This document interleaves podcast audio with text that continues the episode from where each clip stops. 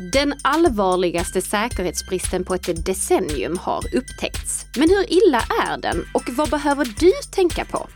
Det får du veta i veckans avsnitt av Bli säker-podden.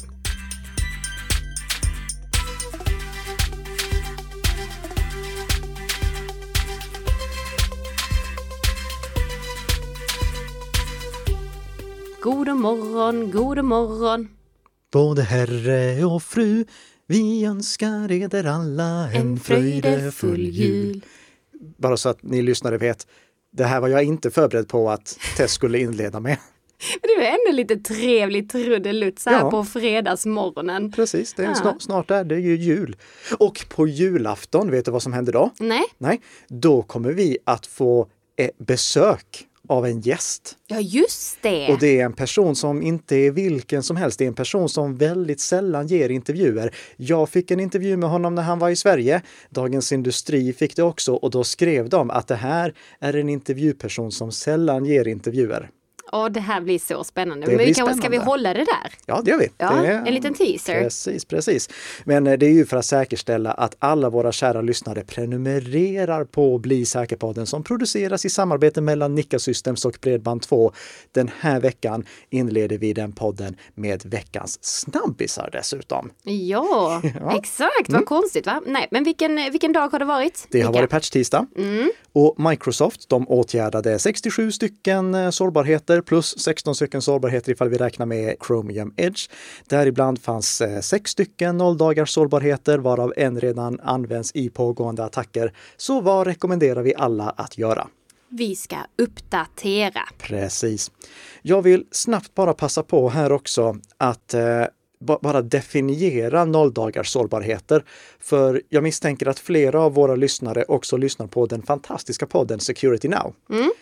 Och eh, i den så har Steve Gibson sin egen definition av nolldagars sårbarhet eller zero day sårbarhet.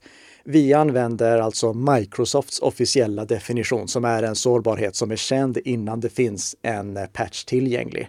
Medan eh, Steve Gibson ser det som att en nolldagars sårbarhet, det är en sårbarhet som också redan används i attacker innan eh, det finns en patch tillgänglig. Ah, okej. Så därför skiljer våra siffror lite grann. Men vi, vi kör med samma eh, definition som till exempel Bleeping Computer och The Hacker News och Microsoft själva gör. Utöver det kan vi konstatera att det nu är slut på uppdateringar för Windows 10 2004. Så ifall någon lyssnar på den här podden och inte följde Tess rekommendation från förra månaden, då är det hög tid att göra det nu. Och Tess rekommenderade alltså att uppgradera till en nyare version. Adobe, de har också åtgärdat ett gäng sårbarheter och som vi konstaterade förra månaden så är det enbart 2022-versionerna som de åtgärdar det här i om man inte betalar extra för att få Enterprise-uppdateringar. Detta trots att 2021-versionerna ligger tillgängliga i Creative Cloud-appen. Och Google har åtgärdat årets 16 zero-dagars, zero-dagars, börjar blanda svenska och engelska här, noll-dagars sårbarhet i Google Chrome. Anledningen till att jag drog igenom det där så snabbt, det är att jag skulle vilja lägga lite extra fokus på den uppdateringen som Apple släppte. Ja, just För det. de- har börjat, de släpper inte på patch-tisdagen, men det har blivit mer och mer i anslutning till patch-tisdagen de senaste månaderna. De har rullat ut iOS 15.2. I avsnitt 124 av Bli säker-podden, då pratade vi om några av de integritetsförbättringar som kom i iOS 15. Men vi konstaterar också att Apple inte skulle hinna släppa alla sådana funktioner i samband med att iOS 15 blev tillgängligt utan de fick eh, dröja med några funktioner och nu i iOS 15.2 uppdateringen så åtgärdar Apple inte bara sårbarheter utan de lägger också till en av de funktionerna jag har längtat mest efter. Nu kan jag nämligen öppna appen Inställningar, klicka på Integritet och välja Rapport om appintegritet. Ah. Där kan jag sedan börja samla in data om hur mina appar beter sig på mobilen. Och jag tror att nu under de kommande veckorna, då kommer vi att uppdaga många appar som ansluter till eh, webbplatser eller eh, eh, begär rättigheter vid tidpunkter som är lite oväntade. Mm. Precis som eh, det blev när eh, Apple började indikera när en app begär åtkomst till eh, urklipp. Det. Då upptäckte man varför i hela friden ska TikTok och LinkedIn ha tillgång till mina Mm. urklipp till och från. Men nu kan man alltså då börja e- egentligen man har redan tidigare kunnat börja samla in den informationen, men nu kan man få den presenterad på ett pedagogiskt sätt. Så att man ser den här appen begärde de här tillstånden vid de här tidpunkterna och den här appen ansluter till de här webbplatserna eller de här domänerna. Vilken bra grej! Ja, och jag har redan ställt frågan på Twitter till Microsoft om varför mitt tangentbord ansluter till Facebook Graph. För det ser jag ingen anledning till att det ska göra. Nej, Vi får se om de svarar. De har inte svarat när vi spelar in det här på torsdags eftermiddag, men ni kan kolla på Twitter om de svarar. Jag eh, hoppas ju också att eh, Apple till iOS 16 lägger till möjligheten att blockera nätverksanslutningar. Alltså precis som att man kan eh, låta en app få eller inte få åtkomst till kameran, så vill jag att man ska kunna välja att appen inte ska få åtkomst till nätverksanslutningar eller att man bara tillfälligt ger en app tillgång till nätverksanslutningar. För mitt tangentbord exempelvis, det finns ingen anledning till att det ska ha åtkomst till nätverket hela tiden. Det är möjligtvis om det ska uppdatera ordlistan, men inte annars. Så jag, jag hoppas på det. Jag tror inte att det kommer, nej. men jag hoppas att det kommer. Det vore en mycket välkommen, ett mycket välkommet tillägg till iOS. Härligt! Sedan Apple lanserade AirTags i april i våras så har personer inte bara använt den för att hitta sina borttappade nycklar utan även kunnat utnyttja spårningsenheten för spionage. Nej! Eller hur? Va? Vem, vem hade kunnat förutspå det? Du och jag tror jag. Utredare vid eh, York Regional Police har meddelat invånarna att de har identifierat en ny metod som tjuvar använder för att spåra och stjäla tjusiga bilar. För sedan september 2021 så har polisen undersökt fem händelser där tjuvar har placerat en airtag på ett fordon som står parkerat på en offentlig plats såsom vid parkeringsplats vid köpcenter och så vidare. Så att de sen kan lokalisera fordonet och i sin tur stjäla den. Alltså de, de kommer sent på natten och Exakt, när de har parkerat då. hemma liksom. Eh, så ja. Och med anledning då av de här typen av händelser så meddelade Apple i somras att de skulle släppa en varningsapp för Android och det finns ju redan för iOS. Det, det är inbyggt Det i är iOS. inbyggt, ja precis. Så funktionen finns ju redan där men inte för Android. Men nu, ett halvår senare, så har Apple då lanserat Tracker Detect som är en gratis Android-app som är kompatibel med Apples sån här Hitta min iPhone-nätverk och AirTags. Och precis som man redan kan göra i iOS så kan man med hjälp av appen kunna söka efter enheter som har då separerats från sina ägare. Om appen skulle hitta några enheter så kan man få dem att spela upp ett ljud som då gör det lättare för användaren att hitta dem. Och dessutom ger appen dig instruktioner om hur man tar reda på vem airtaggen tillhör och hur man inaktiverar den om det behövs. Men till skillnad från iOS så gör Android-appen inga skanningar i bakgrunden och den varnar inte om den hittar någonting. För istället så måste man då göra sådana här manuella sökningar. Okej. Så det är väl egentligen den stora skillnaden skulle jag säga. Och på så sätt så funkar egentligen inte Tracker Detect, alltså att använda airtaggen med den här appen. Liksom. Nej, det, det är mest ifall man misstänker att man blir spårad. Exakt. Och i och med att eh, egentligen det här hitta-nätverket som Apple har, det är ju det första nätverket som kan ge en sådan otrolig precision bland sådana här spårningsbrickor utan att spårningsbrickorna i sig behöver vara uppkopplade. För vi har tidigare sett hur eh, biltjuvar har satt GPS-trackers på bilar som de vill stjäla. Ja. Men då har ju de liksom GPS-trackersen varit tvungna att ha batteri i sig och vara uppkopplade mot mobilnätet. Det som är speciellt här, det är ju att en sån här liten knappcellsstor tracker kan gömmas någonstans och sen tack vare att så många enheter deltar i Apples hitta-nätverk så kan bilar eller pojkvänner eller flickvänner spåras väldigt, väldigt detaljerat. ja, verkligen. Så eh, tack så mycket till Apple för att ni släpper en sån här app till Android också så att man åtminstone kan scanna att man inte blir förföljd. Och nu har vi någonting på Bitwarden va? Det var ett tag sedan. Det var det. Ja. Jag eh, kan glädja väldigt många lyssnare med att ni kommer få en julklapp. Och inte av Bli säker-podden, inte av Bitwarden, men av era arbetsgivare. För Bitwarden har nu gjort det möjligt för arbetsgivare att kostnadsfritt ge sina anställda en julklapp. Aha. Jag kan tänka mig att det är många som vill ha Bitwarden, den lösenordshanteraren som vi rekommenderar, både på jobbet och privat. Och Bitwarden har nu gått ut med att alla anställda som har en eh, Bitwarden Enterprise-prenumeration genom sitt jobb, de kommer nu också att få en licens att använda privat. Jaha. Så eh, det enda man behöver göra ifall man är med i en Bitwarden Enterprise-organisation, det är att gå till sina inställningar och välja att aktivera det här erbjudandet och ange en privat e-postadress. Så får man ett premium Bitwarden-konto privat också. Okej, men det är så länge du har då den här andra Enterprise-lösningen. Precis, det, Ja. du, du måste vara medlem i en Bitwarden Enterprise-organisation. Alltså, ni måste ha det på företaget ni jobbar. Ja. Men jag testade det, så i, i och med att Nika Systems har Bitwarden Enterprise. Och då fick jag en gratis licens att använda privat också. Men inte nog med det. Det är en familjelicens, så jag kan i sin tur bjuda in ytterligare fem familjemedlemmar. Ja, vad nice! Så att jag kan dela fam- alltså lösenord mellan alla i familjen.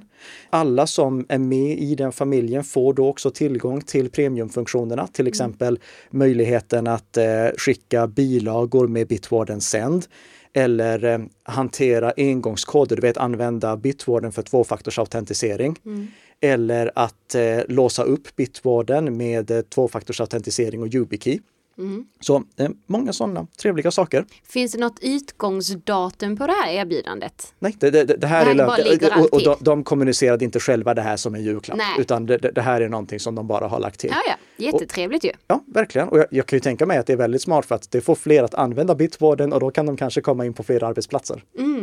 Verkligen. Det enda jag saknar, det är ifall man ska använda både sitt privata och jobbbaserade Bitwarden-konto på samma dator.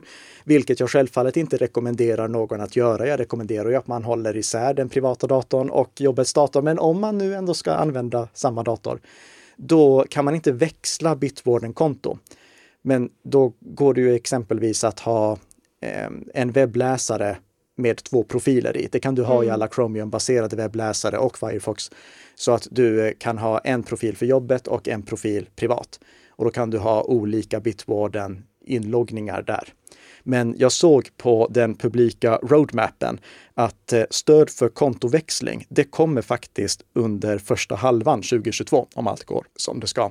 Jag känner inte till några detaljer där, men det gör att det blir möjligt att ha, eh, det- gör förhoppningsvis ska jag säga, att det blir möjligt att också kunna växla konto på mobiltelefonen, för där finns ingen praktisk lösning än.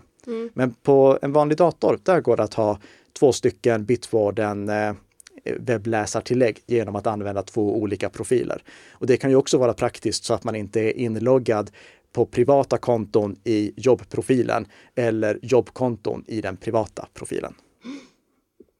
All right. Ja. Då är det dags för veckans huvudämne, eller ska vi säga veckans snackis kanske? Det kan vi säga, men jag kom på en sak till jag vill Ja, då säger du det först. Ja, för nu- när jag börjar prata om att man ska hålla isär inloggningar, då började jag fundera på det här med spårning och jag började fundera på det som jag sa precis inledningsvis Mm. om eh, Apples eh, spårningsfunktioner. Man kan se vad olika appar gör. Ja, den där rapporten. Precis, precis. Tänk på att den kan vara väldigt integritetskränkande ifall du samlar in data som du inte vill att ska samlas in. För där loggas ju allt. Ja, just det. Det där finns liksom allting som dina appar gör. Så kom ihåg att bara ha på den medan du vill undersöka saker så att du inte samlar in data som du inte vill att ska samlas in. Just det. Ja. Och du, då får jag till en jättebra övergång också. För vi ska prata mer om loggning. Oh! Ja, titta. Mm. Ja, det, och det var inte med vilje som det jag var gjorde sådär. smooth alltså. Nej.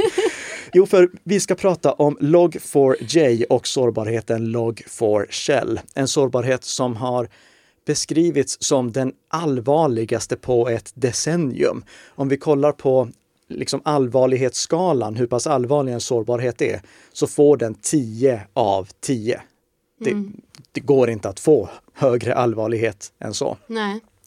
CERT-SE som är en del av MSB, De eh, skickade till och med ut ett sånt här blixtmeddelande med anledning av det. Det är någonting de gör väldigt, väldigt sällan. De skickar bara ut blixtmeddelanden när det är någonting som är riktigt brådskande och riktigt, riktigt allvarligt som påverkar väldigt många. Och det gjorde de nu när den här sårbarheten, eller första versionen av den här sårbarheten upptäcktes. För sedan dess har vi fått två till versioner av den. Det är lite som covid som bara, bara kommer fortsätter. igen. Men vad är det som gör att den här är så pass allvarlig? Det är en kombination av flera saker.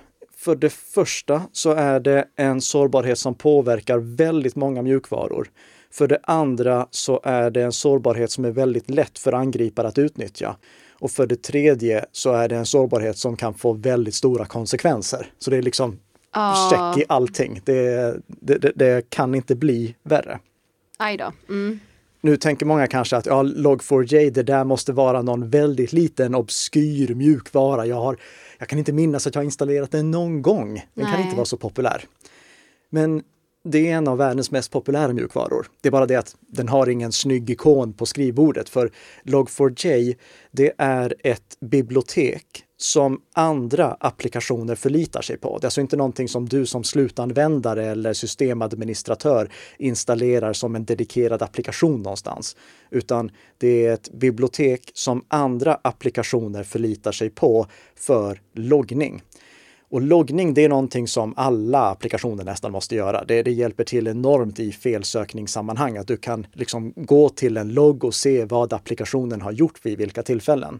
Och istället för att världens utvecklare skriver sina egna loggningslösningar så kan de använda Log4j eh, som är ett eh, öppen källkodsprojekt som är fritt att använda i andra applikationer och eh, underhålls av Apache, de som också gör den troligtvis populäraste webbservern som finns.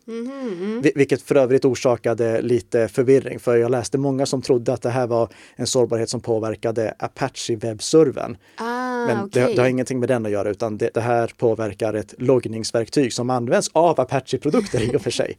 Men Ja. ändå, det är, det, det är inte Apache-servern i sig som är påverkad. Men eh, det är alltså ett loggningsverktyg som väldigt många andra applikationer använder. Och i och med det så har det här enorm spridning och det påverkar väldigt många applikationer, däribland Minecraft. Okej, Ja, där det- ser man. Det här otroligt populära spelet Ja, som jag aldrig har spelat. inte jag heller, men man vet ju vad det är. Ja, eh, exakt. Det, eh, det, det, jag tror det var första stället där den här sårbarheten eh, blev omskriven. För eh, utvecklarna av Minecraft, de skrev så här förra fredagen. Engelska. Hello everyone. Earlier today, we identified a vulnerability in the form of an exploit within Log4j, a common Java logging library. This exploit affects many services, including Minecraft Java Edition. Slutcitat. Och sen kommer då instruktioner på att man ska starta om sin klient så att man får den senaste versionen och uppdatera sin server ifall man kör en sån här Minecraft-server. Mm. Och det är för att i den här eh, klienten och i servern, då fanns alltså en sårbar version av Log4j. Det var inte så att några det, det, det, var inte så att de som spelar Minecraft har oh, jag måste ha Log4j installerat, utan det är en väsentlig del av själva Minecraft. Men i och med att den sårbarheten fanns så var de här klienterna och servern även sårbara. Och de var inte sårbara så att det var svårt att utnyttja sårbarheten, utan Log4j lät en motståndare infektera ens dator. Ah. Och det kan låta lite konstigt, men du kan tänka dig som så här. Log4j är egentligen ett simpelt loggverktyg. Så allting som händer på en, eh, i en applikation som använder Log4j med undantag för saker som inte ska loggas, till exempel lösenord ska aldrig gå via loggen. Men liksom alla händelser och sånt, det vill utvecklaren köra genom det här loggningsverktyget så att det sen går att se vad det är som har hänt. Så då, om till exempel en användare ansluter till en server, då loggar verktyget att Tess Hamark ansluter till servern. Punkt. Och så da, eh, datumet och tiden då du gjorde det och då har Log4j gjort sitt jobb. Men angripare hade då upptäckt att de kunde skicka meddelanden som passerade genom den här loggningslösningen som inte bara skrevs ner av loggningslösningen utan också tolkades av den som om det vore körbar kod. De kunde i chatten i Minecraft, alltså som mm. de har som spelar med varandra. Där kunde de skriva kommandon som lurade Log4j att gå och hämta kod och köra den i motståndarens dator. Nej, vad galet! Så de kunde i princip skriva skadeprogram och skicka till varandra via chatten. Nej, och det men... kördes då automatiskt. Wow! Ja, det här problemet har också dykt upp på många andra ställen. Jag tänker inte nämna några specifika exempel nu här, för vi kommer få tillräckligt av det under de kommande veckorna, som då också har bekräftats av de som har blivit utsatta för det. Men vi kan säga som så här att det finns väldigt kända elektronikleverantörer, elektroniktillverkare och biltillverkare som mm. har blivit utsatta för det. För allting som passerade genom en sån här sårbar version av Log4j kunde exekveras. Du kan egentligen tänka dig att alla servrar som eh, tog emot data från någon typ av eh, textfält, till exempel där du skriver ditt namn och din e-postadress någonstans. Mm. Om namnet och e-postadressen gick genom Log4j, en sårbar version av det, då kunde du som angripare skriva någonting som utnyttjade sårbarheten istället för ditt riktiga namn. Så när Log4j fick den informationen istället för att skriva okej, okay, Tess Hamark loggar in vid det tillfället, mm. då skrev den oh, här var det konstiga saker. Ah, jag ska hämta någonting och köra den här koden. Ja, men då gör jag det. Och så kör den koden och så slutar den med vid det här tillfället. Punkt, punkt, punkt. Så under den gångna helgen, då hade de stora utvecklarna väldigt bråttom med att försöka uppdatera alla sina produkter som använde Log4j. Och det är inte få utvecklare, bara för att ta några exempel. Mm. Adobe, Amazon, Cisco, Fortinet, F-Secure, Juniper, Oracle, Red Hat, Trend Micro, VMware och Ubiquity. Ja, det är en gedigen lista bara där. Ja, mm. och, och, det här var alltså bara ett urval ja, över ja, några av de vanligaste. Jag påverkades själv av Ubiquity för att eh, vi har en sån här Unify controller mm. som styr eh, nätverket. Den var lyckligtvis inte exponerad mot internet, det vill säga det gick inte för angripare att attackera den direkt. Men om den hade varit det, mm. eller jag hade haft någonting som hade letat efter den sårbarheten inne i nätverket, då hade en angripare kunnat infektera den. Men är detta eh, klart nu då? Alltså är det löst? Eh, det, ja, det beror på hur man ser på det. Ja. Eh, för Apache, de släppte en ny version av Log4j som åtgärdade den här första sårbarheten, även om vi nu som sagt har hittat två stycken till. Mm. Men när de hade gjort det, då var det ju upp till alla de här mjukvaruutvecklarna att uppdatera sina mjukvaror med den åtgärdade versionen av Log4j. Mm. Och det tar tid. Mm. Och när de väl har gjort det, då är det upp till alla som ansvarar på kontoret att uppdatera sina nätverksprylar och alla medarbetare att uppdatera sina mjukvaror. Om det är någon som har, jag tror det var Cold Fusion, ett av Adobes program som hade den här sårbarheten i sig, då måste alla uppdatera som har Cold Fusion på sina datorer. Så det är jättemånga steg här egentligen? Det, det här är någonting som vi kommer leva med under år framöver. Vi, vi, kommer eh, under flera år framöver rapportera om nya attacker som har skett genom just den här Log4j-sårbarheten. Mm. För det kommer ta så lång tid för alla mjukvaruutvecklare att först och främst uppdatera sina applikationer och sen för alla som använder applikationerna att också uppdatera applikationerna hos sig. Mm. Och då har vi inte ens räknat med alla de applikationer som inte längre får säkerhetsuppdateringar. Nej, just det. Nej, för det Oj. finns de applikationer som inte kommer åtgärdas ganska allvarligt det här alltså. Ja, mm. det kan man säga. Mm. Och vad kan man som användare göra? Ingenting. Nej, det kändes ju det kändes ju stabilt. Nej men på riktigt, du, du kan inte göra något åt Nej. det för att du, du, är i händerna på att e, e egentligen, du, du, kan bara uppdatera allt som uppdateras kan. Det, samma mm. sak som vi har sagt tidigare, se till att inte köra icke underhållna versioner av mjukvaror och uppdatera allt som uppdateras kan. Mm. Som organisation så finns det några saker du kan göra. Jag kan lägga med en länk till instruktioner som jag skrev i eh, Aktuell säkerhet om vad man som organisation bör göra. Men i korta drag är det ha en inventarielista över vilka mjukvaru och eh, nätverksproduktsleverantörer ni har. Mm. kolla med alla de berörda tillverkarna vad de skriver om den här sårbarheten. För alla påverkade seriösa tillverkare har nu en liksom, eh, faktasida på sin webbplats där de skriver det här är de produkterna som är påverkade.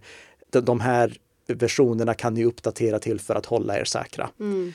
Så det är liksom, det, kolla med era produktleverantörer om det finns någonting som behöver uppdateras, så som jag behövde göra med eh, Ubiquity-kontrollen. Yeah. Eller ifall det, inte är någonting som är påverkat. För det är inte alla mjukvaror som är påverkade av det här. Det är bara väldigt många. Så ha koll på vad leverantörerna skriver. Mm. Och eh, nu i och med att vi har sett två stycken remixer på den här sårbarheten också, så fortsätt att hålla koll på vad CERT-SE skriver också. Men det är sånt som ligger på IT-avdelningen att göra. Som vanlig användare, då kan du inte göra mer än att uppdatera allt som uppdateras kan. Mm. Men hur kan egentligen sånt här överhuvudtaget hända? Det är för att eh, många, många mjukvarutillverkare använder samma öppen källkodsbibliotek i grund och botten. Mm. Och, och, som jag sa, det, det, är jättebra att de gör det för att om de hade hittat på sina egna lösningar, då hade vi haft liksom fel på uh, olika fel i olika lösningar. Så ah. det är bra att eh, liksom öppen källkodslösningar används. Jag, jag, blev väldigt förvånad när jag såg att uh, de som ligger bakom öppna skolplattformen twittrade att i den upphandling som hade varit, då stod det att eh, de som utvecklade systemet, alltså eh, den befintliga skolplattformen, de var tvungna att eh, ansöka om undantag ifall de skulle få använda öppen källkod. Jag tänkte att det borde vara tvärtom. Att ja. Om de ska använda stängd källkod så måste de göra undantag. Men i alla fall, det, det är så många det, det, det, är så många utvecklare som använder de här öppen källkodslösningarna. Och det är för lite pengar som investeras i underhåll och testning av öppen källkodslösningarna. Jag vet inte hur pass välfinansierat det här projektet var, men det finns så många projekt som är underfinansierade trots att hela IT-världen bygger på att de projekten finns. Mm. Backar vi tillbaka till 2014 eller 2015, då hade vi en annan sån här jätteallvarlig sårbarhet som hette Heartbleed. Och den låg i en mjukvara som heter OpenSSL. Det var en heltidsanställd person som jobbade med den. Ja, det är lustigt alltså. Mm. Mm. Vi, eh, vi, vi, har också ett jättebra exempel här i Sverige. Det här är inte relaterat till någon sårbarhet, men det finns en otroligt populär mjukvarukomponent som heter curl. Den används i alla Windows-datorer, alla Macar, alla Linux-datorer, alla uppkopplade prylar. Den används i bilar, den används i spelkonsoler, den, den används i allting som har nätverksanslutning i princip. Används eh, under ytan för att överföra information, överföra data ska jag snarare säga. Och den var det fram till för bara något år sedan en kille här i Sverige som heter Daniel Stenberg. Han, utvecklade den på sin fritid. Jaha. Mm så här, lokalt här. Det, och, och, och, det var liksom eh, alla i världen, alla världens mjukvaruutvecklare förlitar sig på den på ett eller annat sätt. Ja, det är galet. Men det, det, var han som satt och knackade den på fritiden med liksom hjälp från andra som ville bidra med kod mm. och förbättringar och sånt. Men det var han som hade ansvar för den. Nu är han eh, heltidsanställd för att jobba med det av Wolf SSL, så det är snyggt där. Och jag såg att eh, Red Hat, de gav en donation till honom också, eh, eller till projektet ska jag snarare mm. säga, nu i veckan. Okay. Så liten shout-out till Red Hat där också. Ja. Och det här är väl egentligen det som vi kommer behöva ifall vi ska få bukt med de här problemen. Att fler måste göra så som Red Hat nu gjorde, att bidra med pengar till öppen källkodsprojekten så att de mjukvarubibliotek, alltså den grundkod som hela den uppkopplade världen bygger på, att det finns tillräckligt många ögon som kollar på den, som letar efter sårbarheter. Mm. Så organisationer. Det de kan göra, det är egentligen att puffa in pengar i öppen källkodsprojekt, framförallt ifall de utvecklar en egen mjukvara som baseras på något populärt öppen källkodsprojekt. Mm. Kanske skänka lite pengar dit.